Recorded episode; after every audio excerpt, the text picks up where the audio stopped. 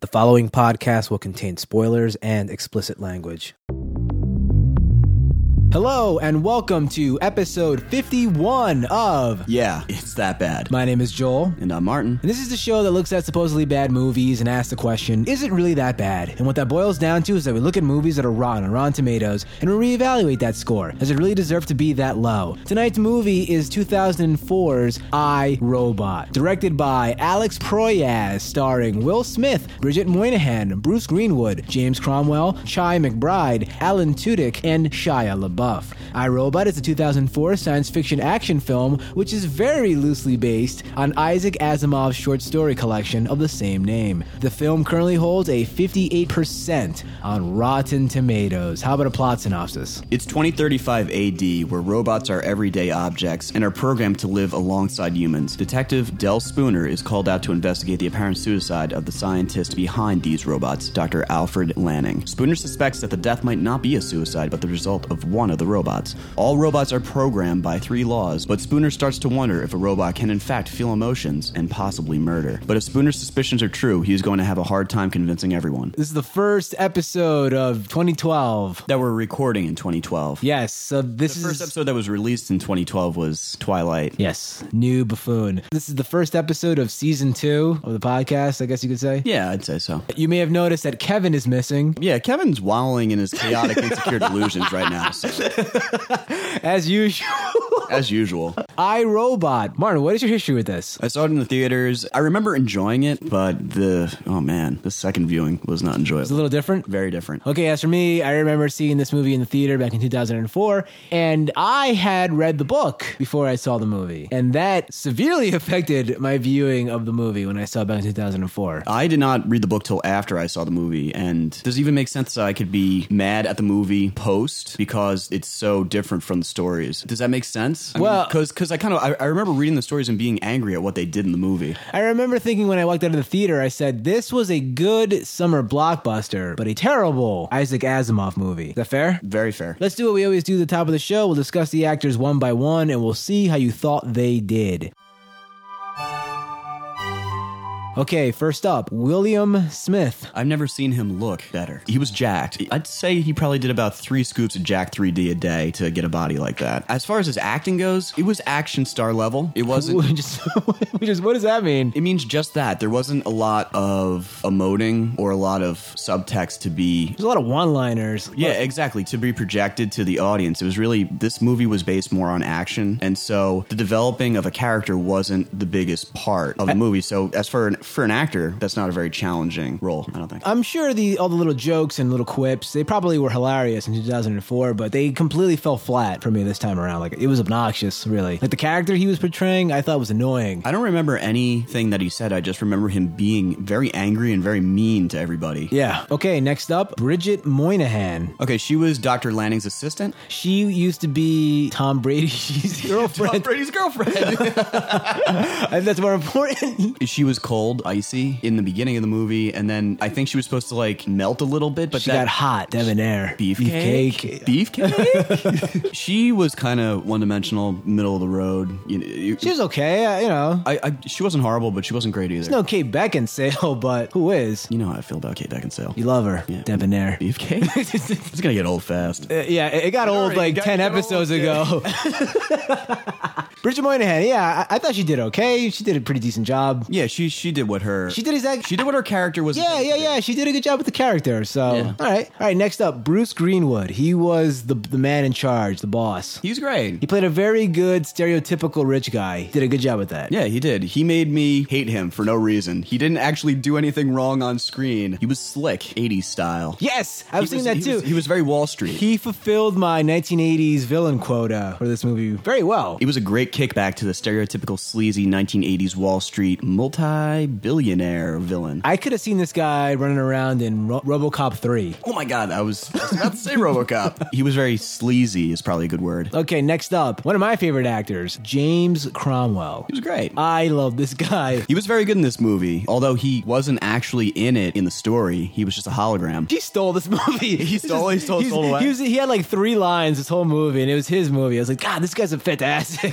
I need more movies with him in it. Okay, next up, Chi McBride. Now, I know this guy from a little TV show called Boston Public that no one has ever watched except me. No, I watched it too. It, it also had that really old guy that was a history teacher. Yes. He played that like very rough, straight to the punch kind of police officer. He was Police the chief. Stereotypical police chief. Turn in your badge. But he, but He had a heart of gold. He had a heart of gold. Yeah.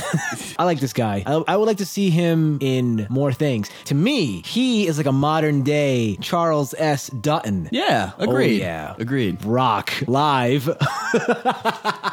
no one knows what I'm talking about. okay, next up, Alan Tudyk. Alan Tudyk was what the voice actor for the robot protagonist. Yeah, and the performance of the robot, like the Polar Express, same kind of thing, like the performance capture. Like Gollum. yes. I believed he was a robot. He was a man trying to act like a robot. Mission accomplished. Our listeners may know him better. Like he was on Firefly and Serenity. Why our listeners? The internet as a whole. no. What did you think? I liked it. I liked the sound of his voice. How's that? It sounded He was a good choice. He did it. You know what? He did a good job. He emoted pretty well as that robot. I think the performance was better Than the tech- animation. than- yeah, than the technology that they used to create it. So it, there, it was this weird disconnect. This guy was doing a really good job acting, but the methods that they used to portray him on screen didn't really Didn't really do his acting justice. justice. Yes, Right. exactly. Right. Is that fair? Yeah, I actually agree with you. I, a, a very big distraction for me in this movie, I think, not only was the the poor CG, but also the design of the robots. Yeah, we'll definitely get into that as we go Yeah. along here. It was very distracting. Okay, and uh, finally, of course, the triumphant return of our main man, Shia LaBeouf. This was a young, young, Young, upstart. young Shia, young, Young- Shia. young upst- This is back when he was in his sidekick phase. He was everybody's sidekick. Yeah, and he, he was the best sidekick. Yeah, Constantine, Will Smith, everybody. World's best sidekick. Yeah. He was a street urchin. He was a street rat riffraff. But I don't buy that. he was just.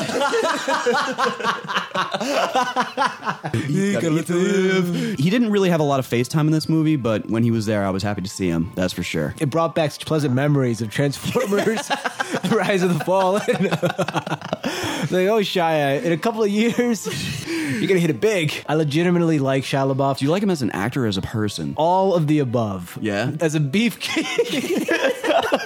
Anyway, I think From one to five beefcakes. How, how many beefcakes is he?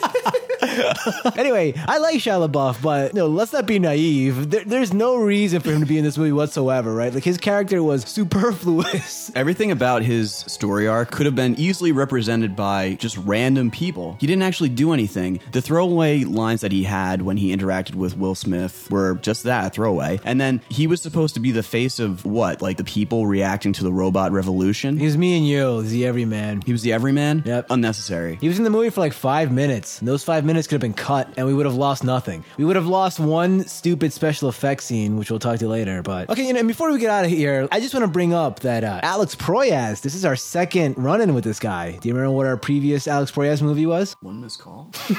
He did knowing. Let's get into the brief history of iRobot. For many years, fans hoped that any movie based on Asimov's robot short stories would be based on an earlier screenplay written for Warner Brothers by Harlan Ellison, with Asimov's personal support, which is generally perceived to be a relatively faithful treatment of the source material. You may remember our friend Harlan Ellison from the In Time episode. The film that was ultimately made originally had no connection with Asimov, originating as a screenplay written in 1995 by Jeff Vintar entitled Hardwired. The script was an Agatha Christie inspired murder mystery that took place entirely at the scene of the crime. The project was first picked up by Walt Disney Pictures for Bryan Singer to direct. Several years later, 20th Century Fox acquired the rights and signed Alex Proyas as director. Jeff Vintar was brought back onto the project and spent several years opening up his stage play like mystery to meet the needs of a big budget studio film. Akiva Goldsman was hired late in the process to rewrite the script for Will Smith. These drafts excised a great deal of complexity from the murder mystery, replacing them with the big action scenes associated with a Will Smith movie. Wil Wheaton and Emilio Estevez auditioned for the part of Sonny, the suspect robot.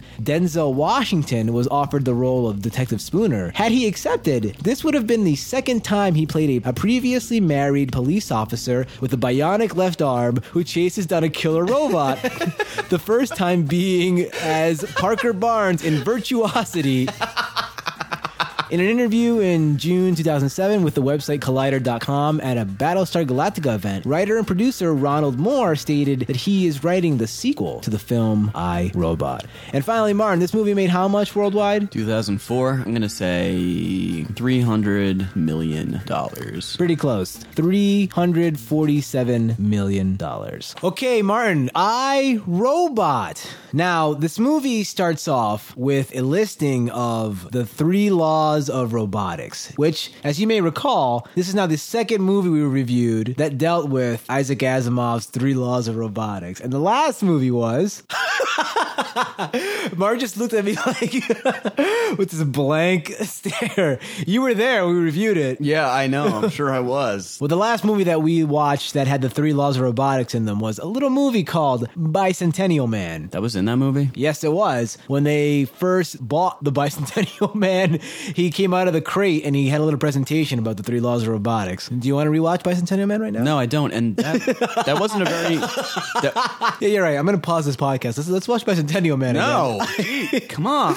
Okay, so for those who don't know, here are the three laws of robotics. And I think these are pretty important to go through because they will define the rules that this movie is structured upon. And constantly breaking. Yeah, so it's kind of important that we go through these. Here are Isaac Asimov's three laws of robotics. Number one, a robot may not injure a human being or, through inaction, allow a human being to come to harm. Two, a robot must obey the orders given to it by human beings, except when such orders would conflict with the first law. And three, a robot must protect its own existence as long as such protection does not conflict with the first or second laws. It's pretty straightforward right there, right? Essentially, a robot's got to do whatever a human being tells it to do. A robot can never ever hurt a human being, and so on. Those, those are the important factors right there. All right, so this movie starts off with Will Smith having a dream, just like Bella had a dream. Yeah, it was the exact same thing. He had the exact same dream that Bella had. He was identical. So Will, Will Smith is having a dream that he's drowning in water. Will Smith gets up, and a lot of this, I guess, is this, this is for the ladies, right? Was this fan service for the female audience? No, I think they were speaking directly to you. Oh, this was fan service for Martin. Will Smith gets up, starts flexing essentially, and makes his way.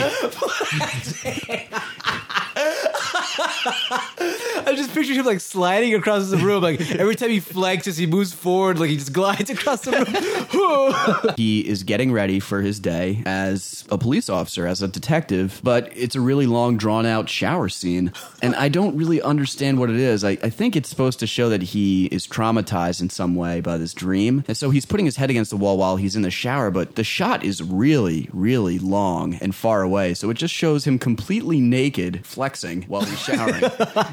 there's, there's no shower curtain. There's no shower curtain, and he's just got his hand on the wall with his left leg stretched forward, his right leg back, and it looks like he's about to do a squat, like a one-legged squat. If they put like a bar on his back, he's in perfect form. How many beefcakes does he get? He gets five out of five beefcakes for this maneuver.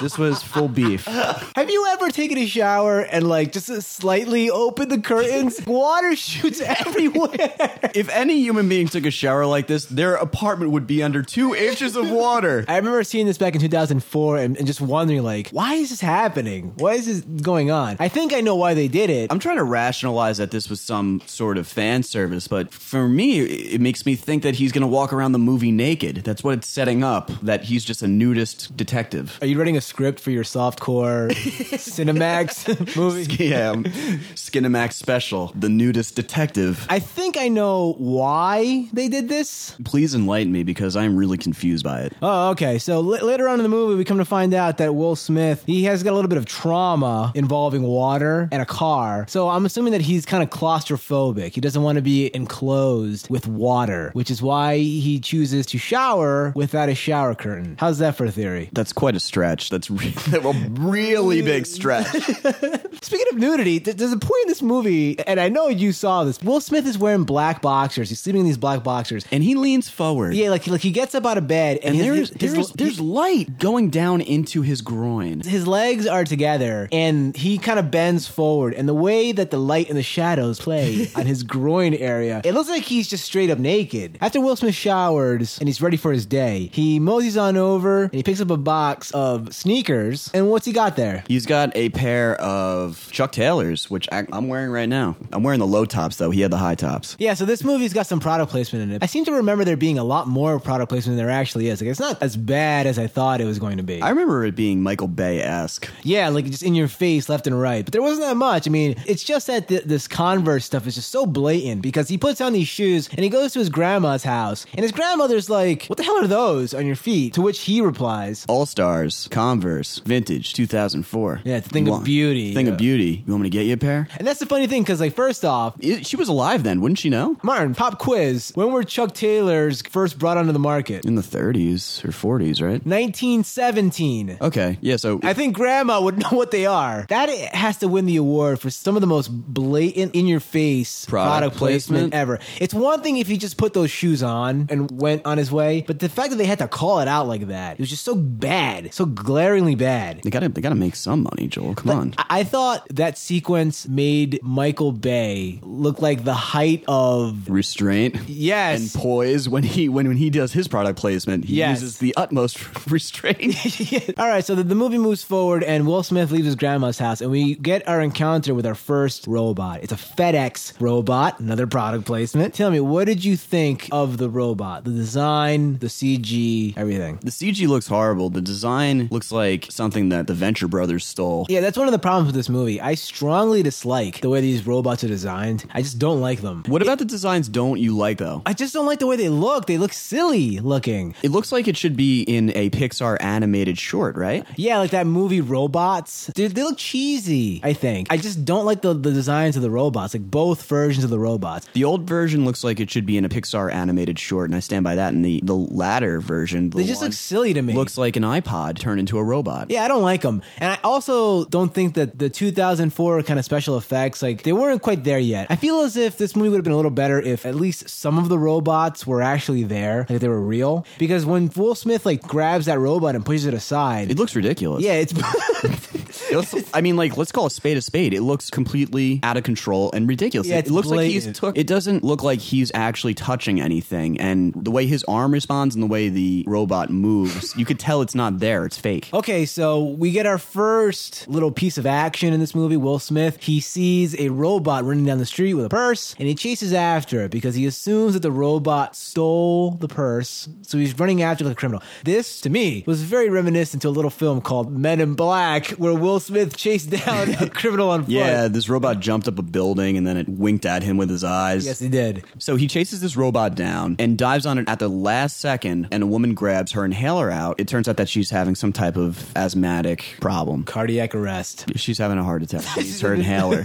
So everybody looks at him like he is a total asshole. She even calls him that. That's an She exact does. quote from the movie. And I agree with them because right after this, he's the laughing stock of the police precinct that he works in for good reason because no robot has ever broken the three laws. So how could one steal? At this point, you would have to say that this man is insane. Yeah, that's a really good point. Like, why would you even assume it? I had a huge problem with this scene because he shouldn't even think it. If he was born in a society where robots were integrated so completely and they're like furniture and they can't break these three laws, why would that even come to his mind? I might even go as far as to say that like the robots probably existed before he was even born. Oh, absolutely. It's like a kid being born into the internet. He just has no conception of a time without it. without the internet. You know, it's like what the hell is that? Like what's a floppy disk? You know that that kind of a thing. So Which is interesting because they still use that icon. I know, I know. But Will Smith, if he grew up in this world where there are always robots, and you've never seen them do anything harmful to anyone ever, ever. and it, and it, in fact, like by fact, has never happened. let me dip into the books a little bit and say that like those three laws, if a robot breaks them, they die. Like the, they die essentially. Like the robot will break and, and they'll fall apart. Like the, Right. their, their brains shut down.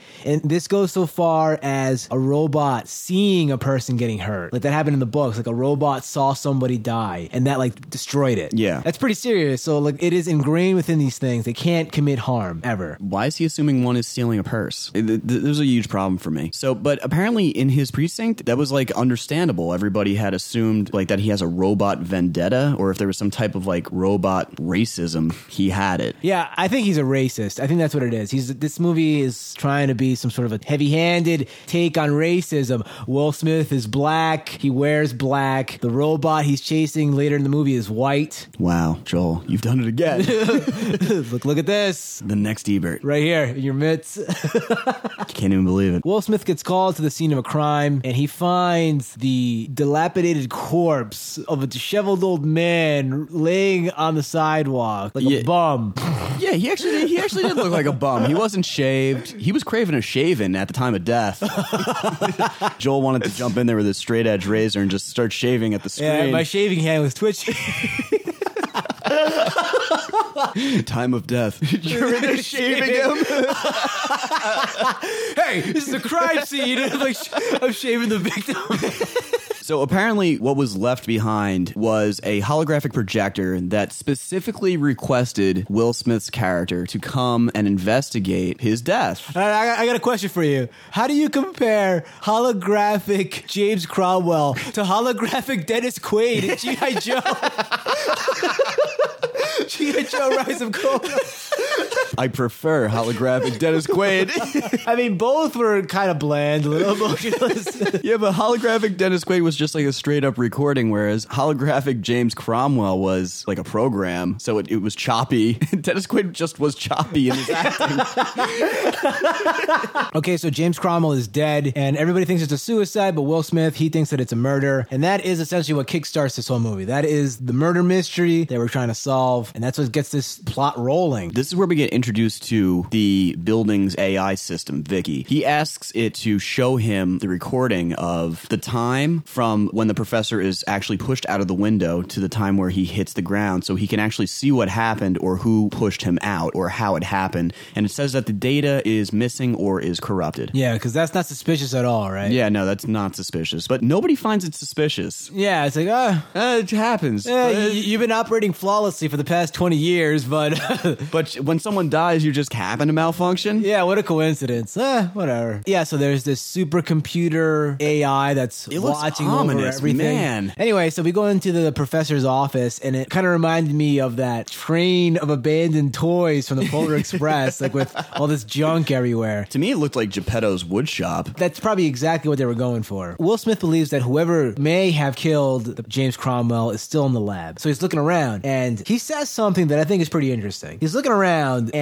they're talking about the three laws, and Will Smith is saying that he thinks the laws are faulty, whereas Bridget Moynahan thinks that they're flawless. And she says that a robot could no more break the three laws than a human being could walk on water. And then Will Smith's re- reply to that is he goes, You know, there was this one guy a really long time ago, and then the robot bursts out. So that is a pretty clear cut implication that this is Robo Jesus we're dealing with. So is this another Frankenstein metaphor movie? I think partially Man's overindulgence in technology will lead to this. his own destruction. yeah, like his overdependence on technology. I think so. He dives out of a 40 story Forty window. thousand Feet, yeah, four million feet in the air. He's in outer space, and he makes a run for it. Yeah, he's bleeding. There's that robot blood. Will Smith chases after him. They then they go to the Robo factory.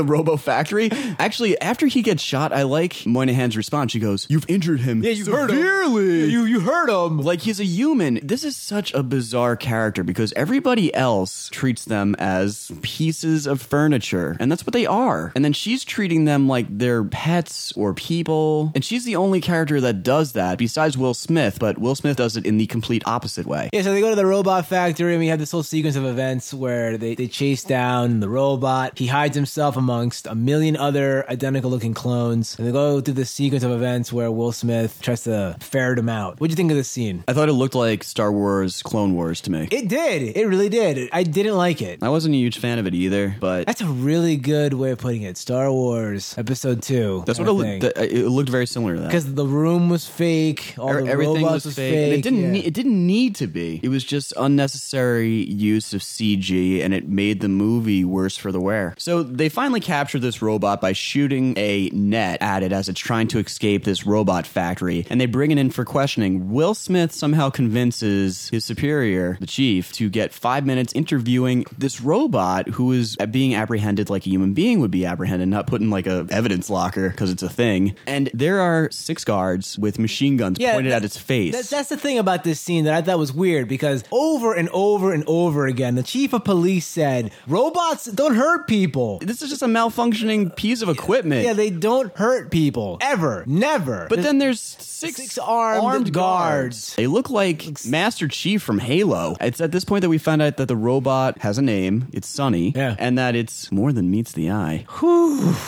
Boy. Yeah, this robot's got emotions. He's got human emotions. He gets angry. Why do they keep doing this? It's not a good idea to give robots human emotions, right? There's like a list of sci-fi ideas that are just a bad idea. Like, hey, let's create super soldiers. That'll never backfire. that could never go wrong. Let me give this robot emotions, right? What could It'll never go turn wrong? on us. He'll never figure out that he's enslaved and he'll turn against us. So Will Smith isn't giving up though on this. So he goes to the mansion to see if he can find more ideas or evidence that's related to the murder. Yeah, yeah. He goes to James Cromwell's house to see if he can get some clues. Do a little Sherlock Holmes But investigation. lo and behold, another malfunction. Yeah, there's a giant transformer robot outside that's there to demolish the house at 8 a.m. Which which transformer? The gray one. Does that narrow it down for you? Yeah, yeah, yeah. Thanks. the metal one. so Ironsides takes this house out. Ironhide? No, Ironside's this ship. A wooden ship shoots cannons at this house. The monitor comes up behind it and has a naval battle. Yeah, yeah. So Will Smith is in this house. He's looking for clues. The robot wakes up and starts demolishing it. Tell me, what are your thoughts on this sequence of events? The effects are comical. It looks really fake. It doesn't. It looks like Will Smith is running on a green floor with a green wall behind him. There's something about this scene that didn't sit too well in my craw. You know, the back of my mouth just kind of went back. There. I kind of got stuck. Oh, right yeah, there. yeah, It just yeah. kind of got stuck there. So this house is being blown apart, and he needs to escape through the front door. So he shoots the door, and what does he do to get out? He jump kicks the door, literally surfs the door in the air. No, he does. He's like 10 feet in the air when he does this. How far away was the door from the pool in that shot? Two football fields away. How fast do you think he was going when he hit it? Mach 1. And how much do you think he has to weigh? I mean, like, we don't have our degrees in physics, but we did help build the, the Unreal Engine. it looked this this scene looked like they used the Unreal Engine to kick him through the door. Yeah, surfs up. surfs up, bro. He leaves. Yeah, he's driving down this tunnel trying to go home, and he gets barricaded by these robot transport vehicles. That actually flew out of Star Wars Episode Two. Yeah, they do. They they look very space opera. These vehicles kind of box him in. All these robots start, start flying out. All the robots are color coded red, like Tron. Because they're bad. They're bad guys. And Will Smith's car can spin 360 degrees like in Speed Racer. I mean, the scene is supposed to be suspenseful. You're supposed to think Will Smith is going to die, but then he puts his car into a spin that uses the centripetal force of his car to fling these robots all over the place. And I thought that it had that scene at first was believable, or at least in the realm of physical possibility. And then right when the car started to spin and he could still drive it, Yeah, he- he just he just crossed over and He is a human being, right? It did like 800 rotations, right? It did. At 100 miles an hour. He should be dead. his blood should be on like the left side of his body and not in the right. He should just be Oh, he, he's, He'd just just be crushed. it would stand to reason that these robots, which have superhuman strength and are gripping onto this car but are getting flung off at that speed, That's a good point. Yes. he would have to be spinning so quickly that it would crush his frail human body, right? Yes. He would be like a goo inside the car. At least be a little dizzy. He was completely fine, though. Not only that, the car crashed at the end of this sequence. He found a way to make these two transports collide into each other. They explode. He crashes his car at 140 miles an hour, I think? Thousand. 100 million miles an hour. yes.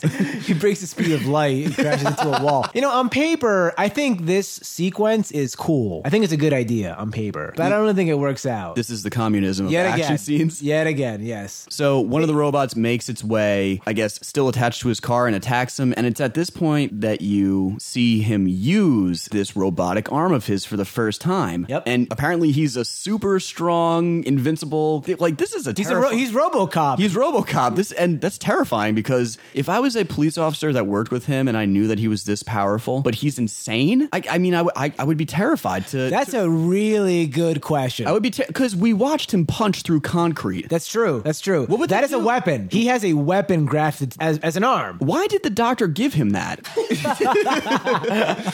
that would be like attaching a machine gun to my body and being like, okay, you know, enjoy the rest of your life as an artist. Listen, you lost your arm. We're gonna m- give you a fake human arm that looks like a human arm, but it has 100,000 times the strength of a human arm. Like, why would you give a human being that kind of imbalance? Wouldn't you make it out of like weaker material? It's like, really funny That have a 10 billion psi. It shows him trying to counterbalance the strength on his one side in the beginning of the movie, where he's only weightlifting on one side of his body with like a 10 pound dumbbell. You're going to have to lift more than that to counterbalance the strength in your robotic arm. With a hand like that, how can you possibly love a woman or scold a child?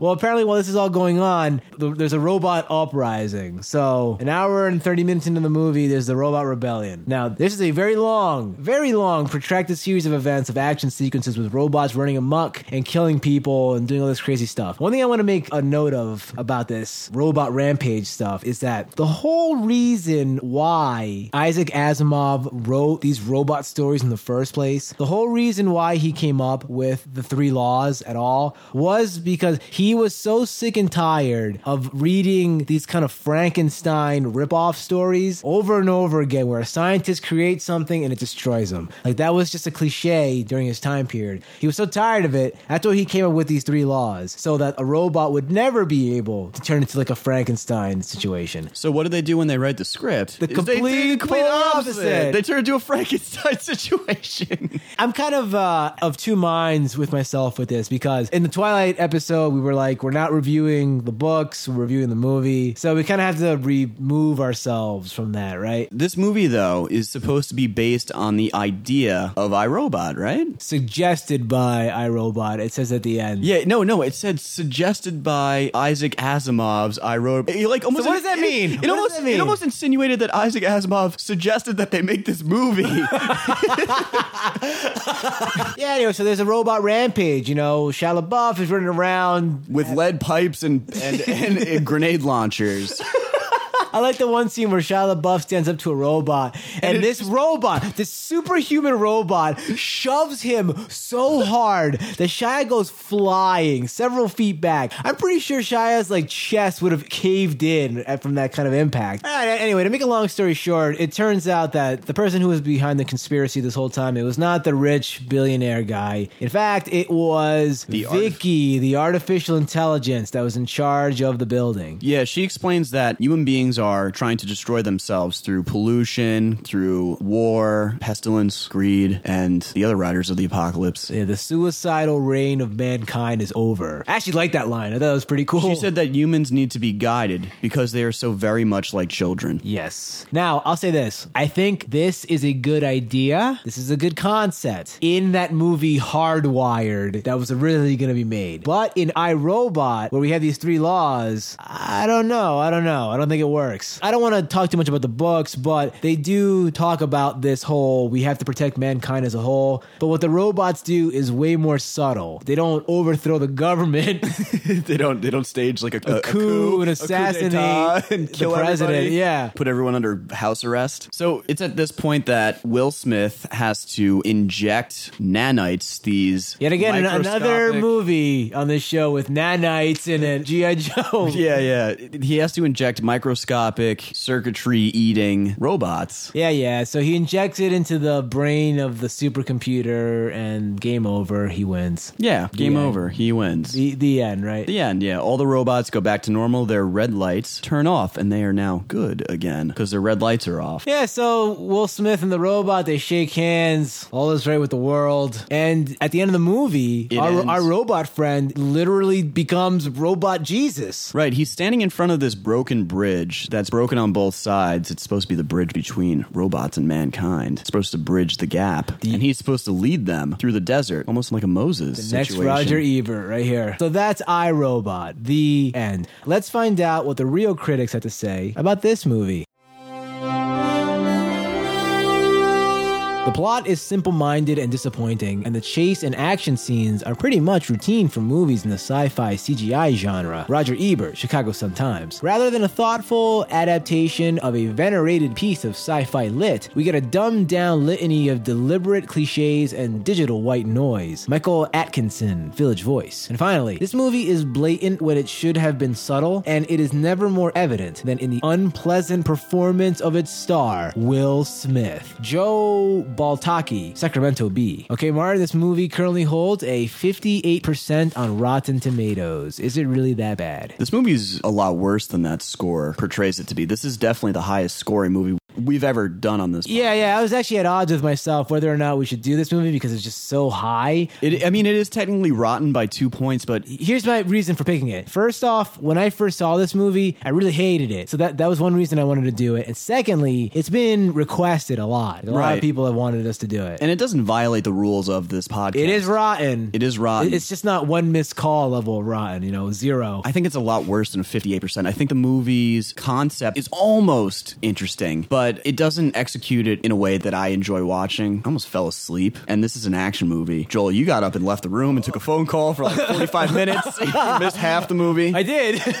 is there something wrong with you when it comes to robots? Like you just fall asleep? Maybe. Maybe I'm like a Manchurian candidate, except I just don't want to watch robots. I fall asleep. I said that this movie is probably mid 30s. Wow. Yeah, I really dislike this movie. 35%. Yeah, because overall, this movie is is being preachy, but at the end, I'm just left confused and disappointed. It's not really, it never really drove anything home. So I'm gonna give it, I guess, a two out of five. I wouldn't suggest watching it. And if you're a fan of Asimov, like I am, really, really don't watch it. All right, I, I guess I'm going to be a little bit more lenient than you on this. I'm going to go with a three out of five, a light three out of five. This movie is like the perfect Saturday afternoon. It's on TV. You got nothing better to do kind of movie, right? Like it was built for that. Is this on TNT, TBS, I'm going local. My local stations have it. Channel 11, WPIX New York? Of course. It- oh, it's from their From movie the, vault. the- from the film Vault, of course. Yeah, so it- it's that kind of a movie. Like, I don't know. I felt a lot more lenient towards it this time around than I did the first time I saw this movie. It's weird because I don't think this movie is that memorable. It wasn't that enjoyable, but it, it was mildly entertaining. I don't think this I is guess the kind I of guess movie. that's what a movie is there for. It's there to make. It's there to entertain you at its core. and it just hit that threshold for me. Just hit that sweet spot. You know, it tickled me just in the right spot. It gave me the old reach around. So, how many beefcakes are you going to give this movie, though? Because This- we're talking about how many stars, but This movie gets 4.5 hot beefs. why the point five? You can't do that. Because Shia is just a young lad. if he was, if he was Transformers: Revenge of the Fall level, this would have got a full five beefs, full five beefcakes. But he's just, he's just a boy beef. yeah, just. Yes, he, he hasn't become a man beef.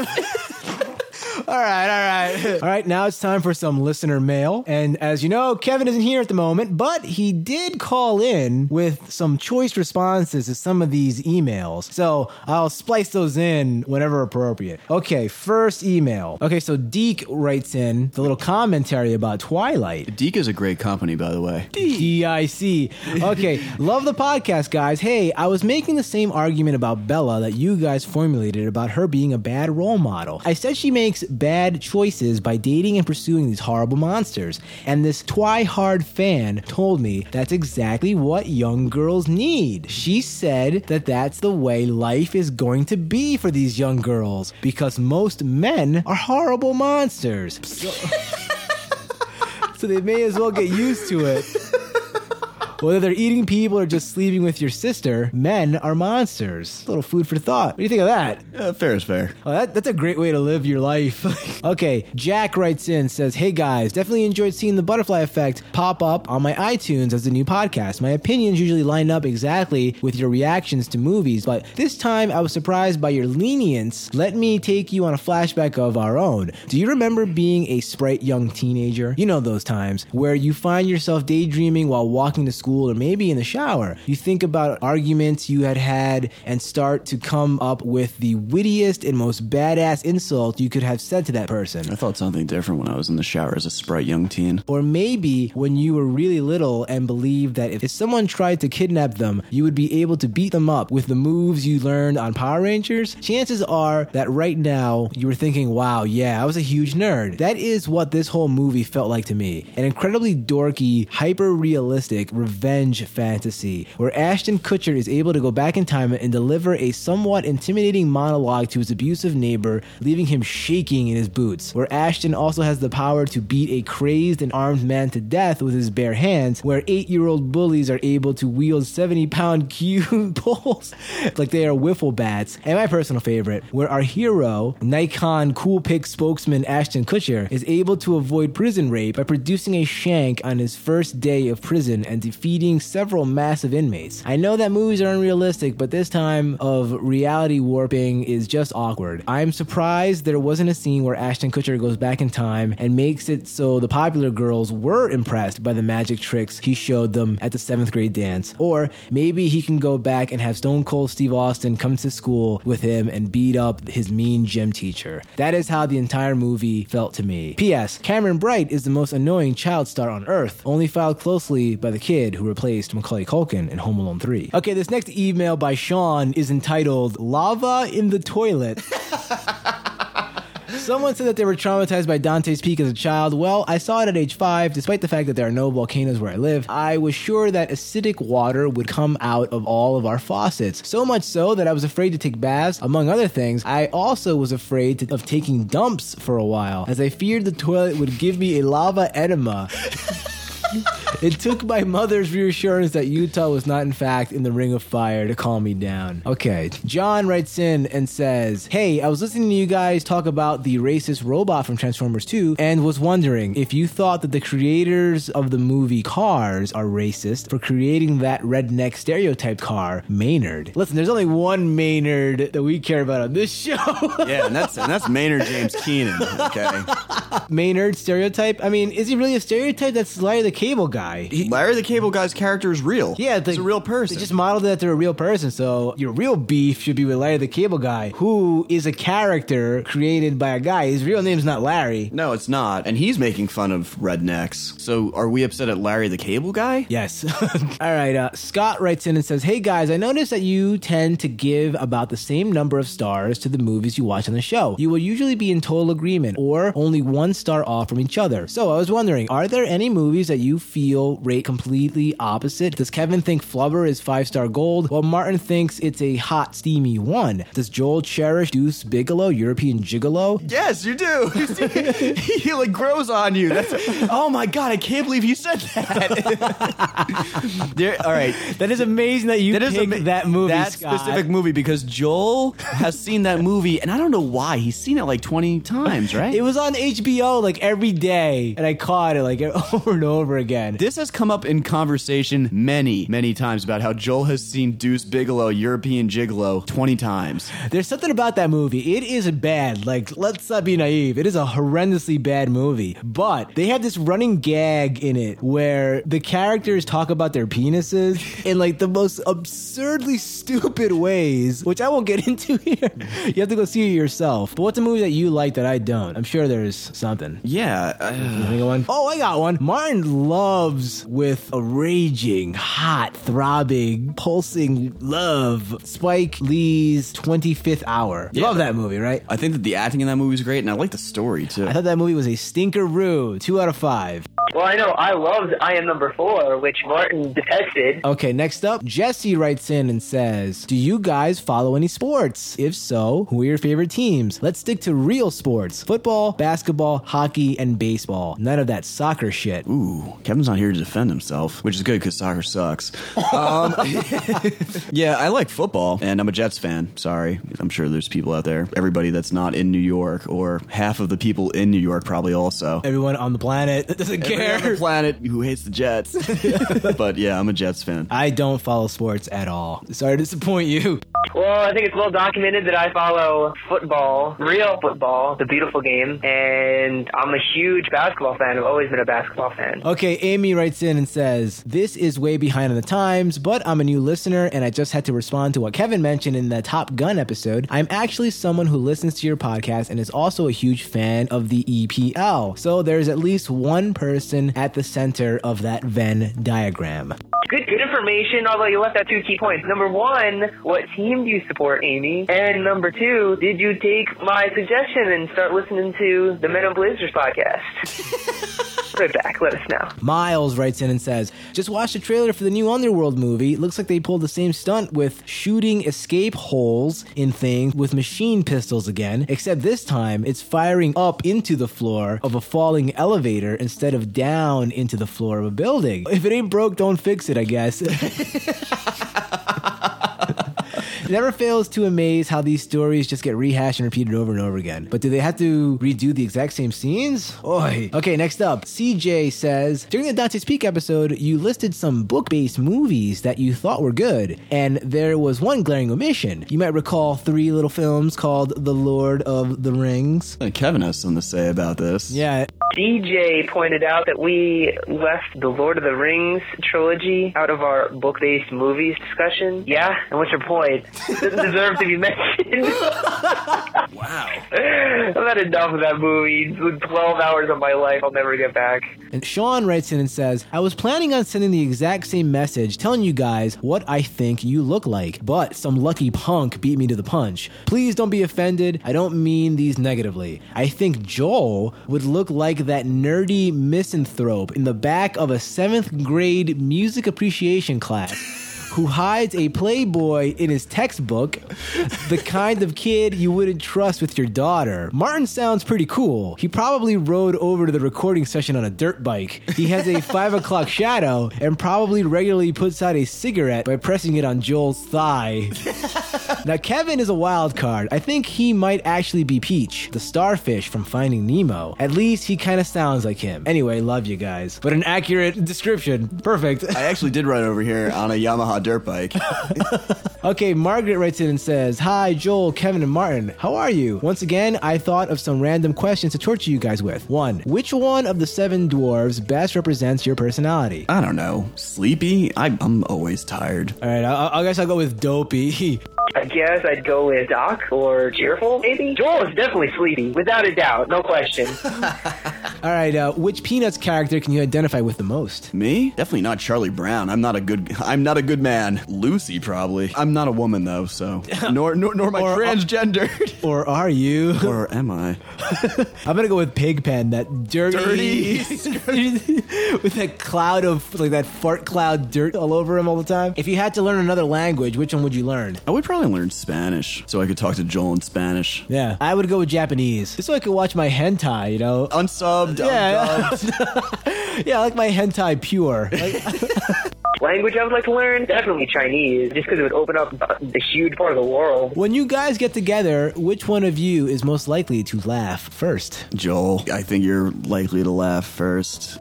Maybe me. I've always been that kid. Like I would always laugh like uncontrollably in school and kind of get in trouble for that from time to time because I couldn't stop myself from laughing. Favorite Disney villain? Hmm. The Hunter and Bambi. He's awesome.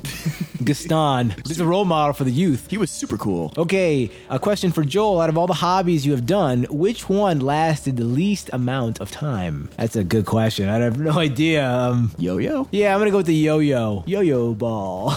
so much fun. Fun. It's a yo-yo ball. Martin, I got good news. Justin writes in and says, Hey guys, I've recently become a big fan of your podcast. I wanted to let you know I'm doing what I can to spread the word. In fact, over the holidays, I met a very nice girl who happens to know Jack Quaid, the son of your patron saint, Dennis. After recovering from shock delight, I told her about the podcast. Now, I know it's very unlikely, but I like to believe that she will in turn spread the news of Yeah, It's That Bad to Jack, and maybe, just maybe, one day, Dennis Quaid himself will become a fan as well. So, if you one day receive a cold and detached voice message from Mr. Quaid praising you for all your thoughtful insights into his acting ability, you know who to thank. I can only hope. Oh, man. That's awesome. I hope that works out. I hope it does too. And finally, he, we. he would be so insulted. Oh yeah, yeah. He, He would just. I'm pretty sure, like, if he ever met us, he would punch us in the face so hard. Probably. and, would, and I'm sure it would hurt, like from him. Yeah, he looks like he's a pretty big guy. yeah, but he would have no expression on his face. Like, you wouldn't know if he's angry or I don't get it. Are you mad at me?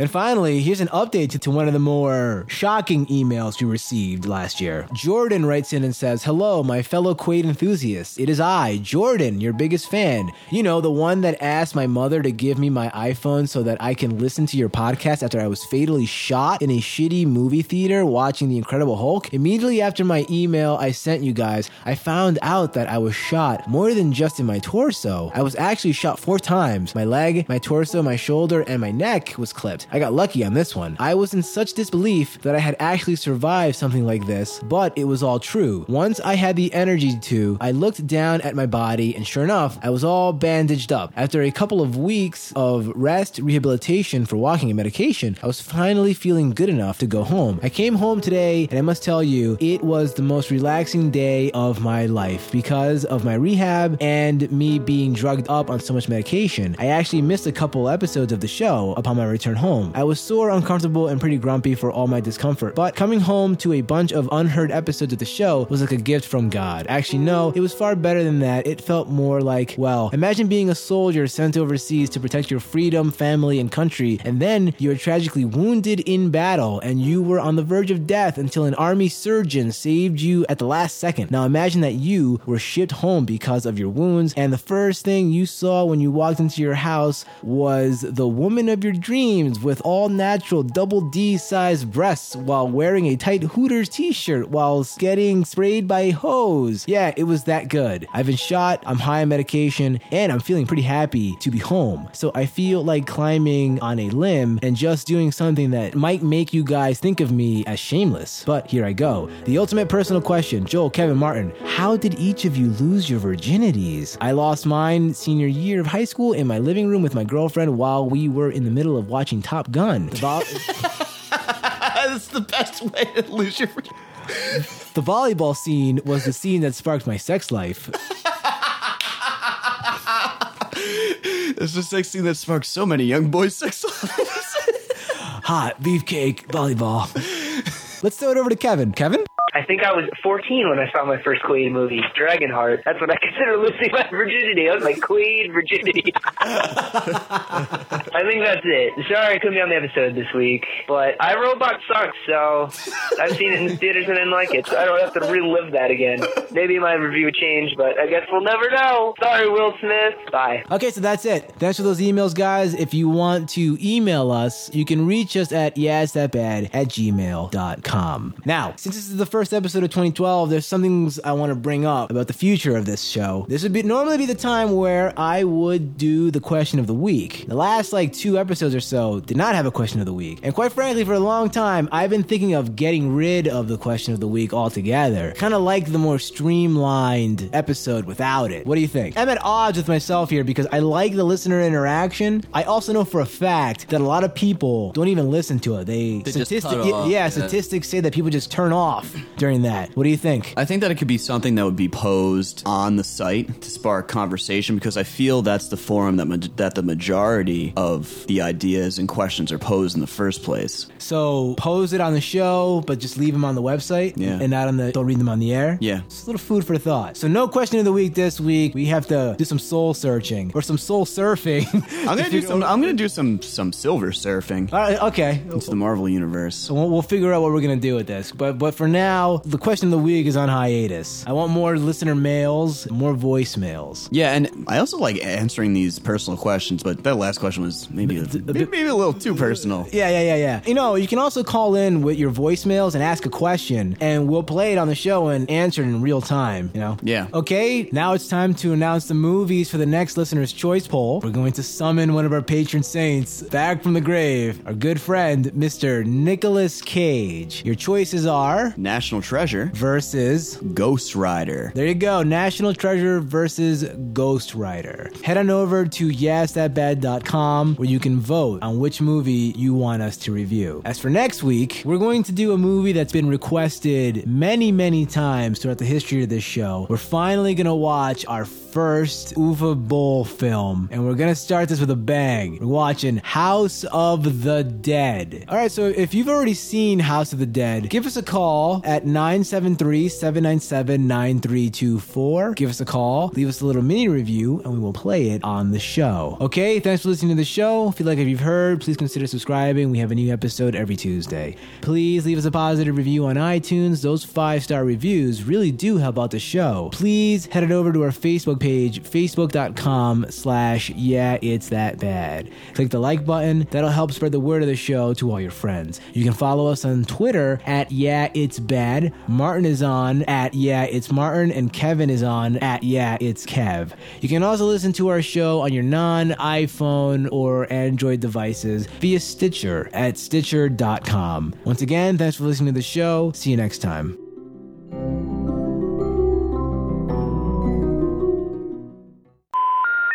What's really cool about this mob is they have automatic weaponry. Everybody in this movie has weaponry, which is pretty ridiculous. They have their flashlights. They're just like a Frankenstein mob. Flashlight or fleshlights? they all have their fleshlights, the They're number all- one selling male sex toy, They're all masturbating. with their with their non silicon based lubricant.